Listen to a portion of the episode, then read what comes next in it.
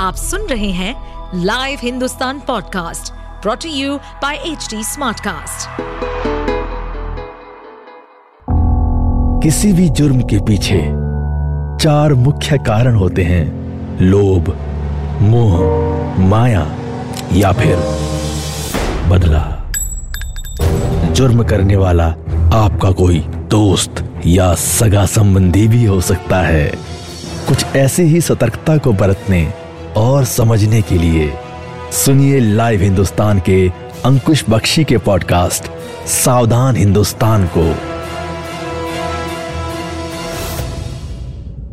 कहा जा रहा है कि उसने अपने चार साल के बेटे को लोरी सुनाकर सुला दिया, थपकियां दी। मां की ममता के आगोश में नन्हा सा चिन्मय सो भी गया, गहरी नींद में, बहुत गहरी नींद में। फिर उसने कमरे में रखा एक टिश्यू पेपर उठाया, हड़बड़ाहट में पेन, पेंसिल, कलम को यहां वहां ढूंढा, लेकिन कुछ हाथ नहीं आ रहा था। तब उसने अपना आईलाइनर यानी कि पेंसिल जैसा जो काजल होता है उसे निकाला और लिख दी वो बात जो उसके दिल में थी, अपनी नन्ही सी जान को खत्म करते वक्त। गोवा के द सोल बनयान ग्रेंड होटल के कमरा नंबर चार सौ चार में सात जनवरी दो हज़ार चौबीस की रात साढ़े बारह बजे एक स्टार्टअप कंपनी की सीईओ, जिसका नाम सूचना सेठ है, आरोप है कि उसने अपने चार साल के बच्चे जिसे वो साथ गोवा घुमाने लेकर आई थी के साथ कुछ ऐसा कर दिया जिसकी उम्मीद एक मां से कोई नहीं कर सकता। कहते हैं कि जानवर भी अपने बच्चों के लिए हर खतरे से जूझ जाता है, फिर हम तो इंसान हैं और इंसानी रिश्तों में भी मां की ममता का दर्जा सबसे आला है। लेकिन लेकिन लेकिन कहा जा रहा है कि सूचना सेठ ने अपने चार साल के बेटे को पहले कफ सिरप का हैवी डोज दे दिया और बड़े प्यार से लोरी सुनाकर उसे गहरी नींद में सुला दिया।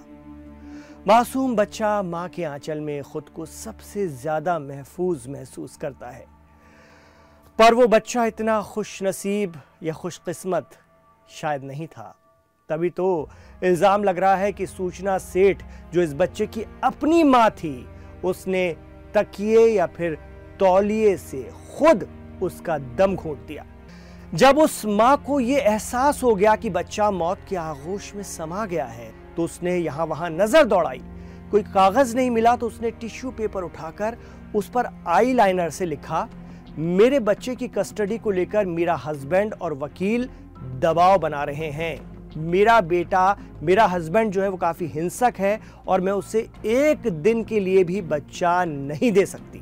सूचना सेठ ने अपने हाथों से लिखे इस नोट को फिर फाड़ दिया और पास रखी कैंची से अपने हाथ की नस काटने की कोशिश की, लेकिन शायद उसका इरादा बदल गया या फिर वो ठीक से ये काम नहीं कर पाई, तो उसने अपने हाथ से निकल रहे खून को रोका, एक उस पर पट्टी बांधी और मर चुके अपने बच्चे की लाश को बैग में रखकर निकल पड़ी गोवा के होटल से बेंगलुरु के लिए।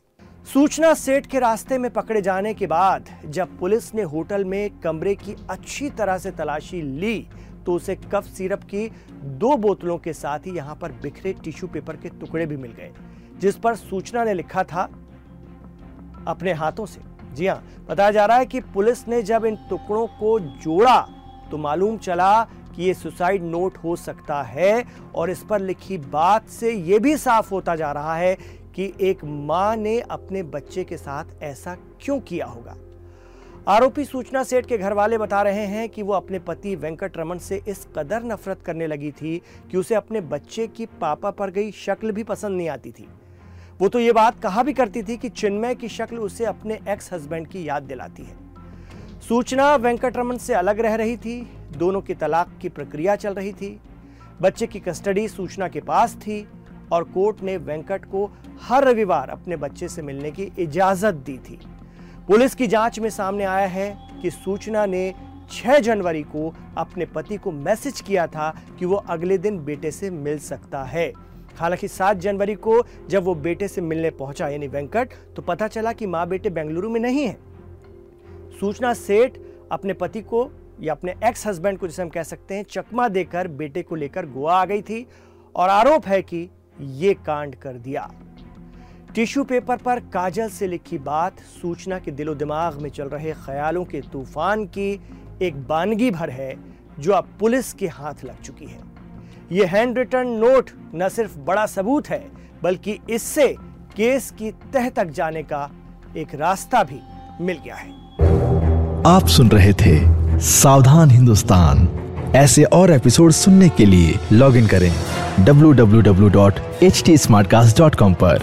साथ ही आप पॉडकास्ट से जुड़े सभी अपडेट्स जानने के लिए हमें फॉलो कर सकते हैं फेसबुक, इंस्टाग्राम, यूट्यूब, लिंक्डइन और ट्विटर पर।